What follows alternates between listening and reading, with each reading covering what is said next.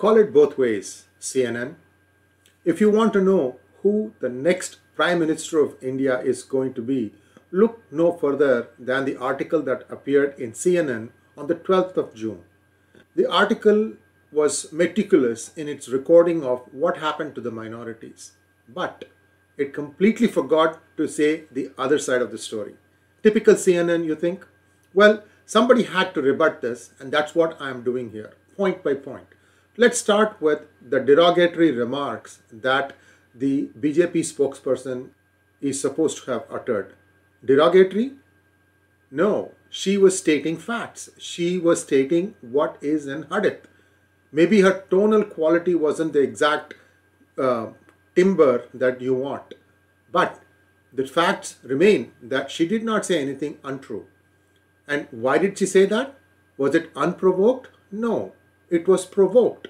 It was provoked because the spokesperson for one of the minority groups made a derogatory comment about Shiva's form.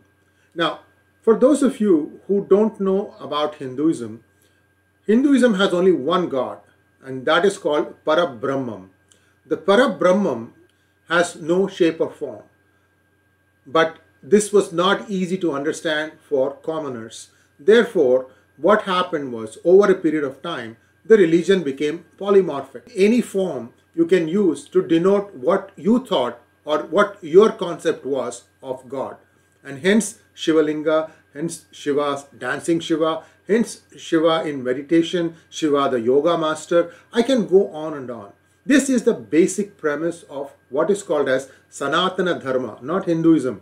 Hinduism, Hindu, these are derived words that denote people practicing this religion in a specific area of Indus River. Because the Arabs who used to come across the desert to India could not say Sir for Sindhu, they started saying Hindu to denote those people who were living on the banks of the river Sindhu. That's how the Hindus, the Hinduism got derived. But that is not really what is practiced in Bharatvarsha, which is today called India. What is practiced is what is called as Sanatana Dharma, the eternal flow. Okay, I digress. Let's get back to the point.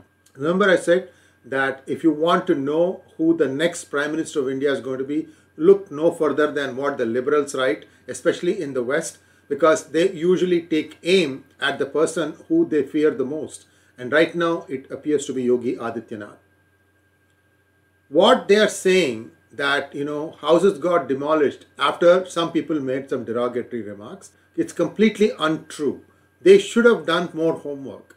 These demolitions are not happening because they said something or did something. These have been overdue for a long time and these were court approved. These were orders that had been handed down for a long time and the Yogi government merely executed them. Maybe the timing was a bit coincidental, but that is besides the point. If they have the order to demolish an illegal construction, they can do it anytime they want. There's nothing you can do about it. This is what I'm saying that CNN should have called it both ways. They're also talking about what happened in West Bengal, what happened in Ranchi, but there is no such details given in those places. Both those things are not BJP governments. So there is definitely a slant to try and make it look as if Hinduism, Hindutva is being practiced by this government, which is extremely, extremely wrong. Which is the most unbelievable thing about the Modi government. You go and talk to a majority religion person in India, they'll say Modi has bent more than backwards for the minorities of the country.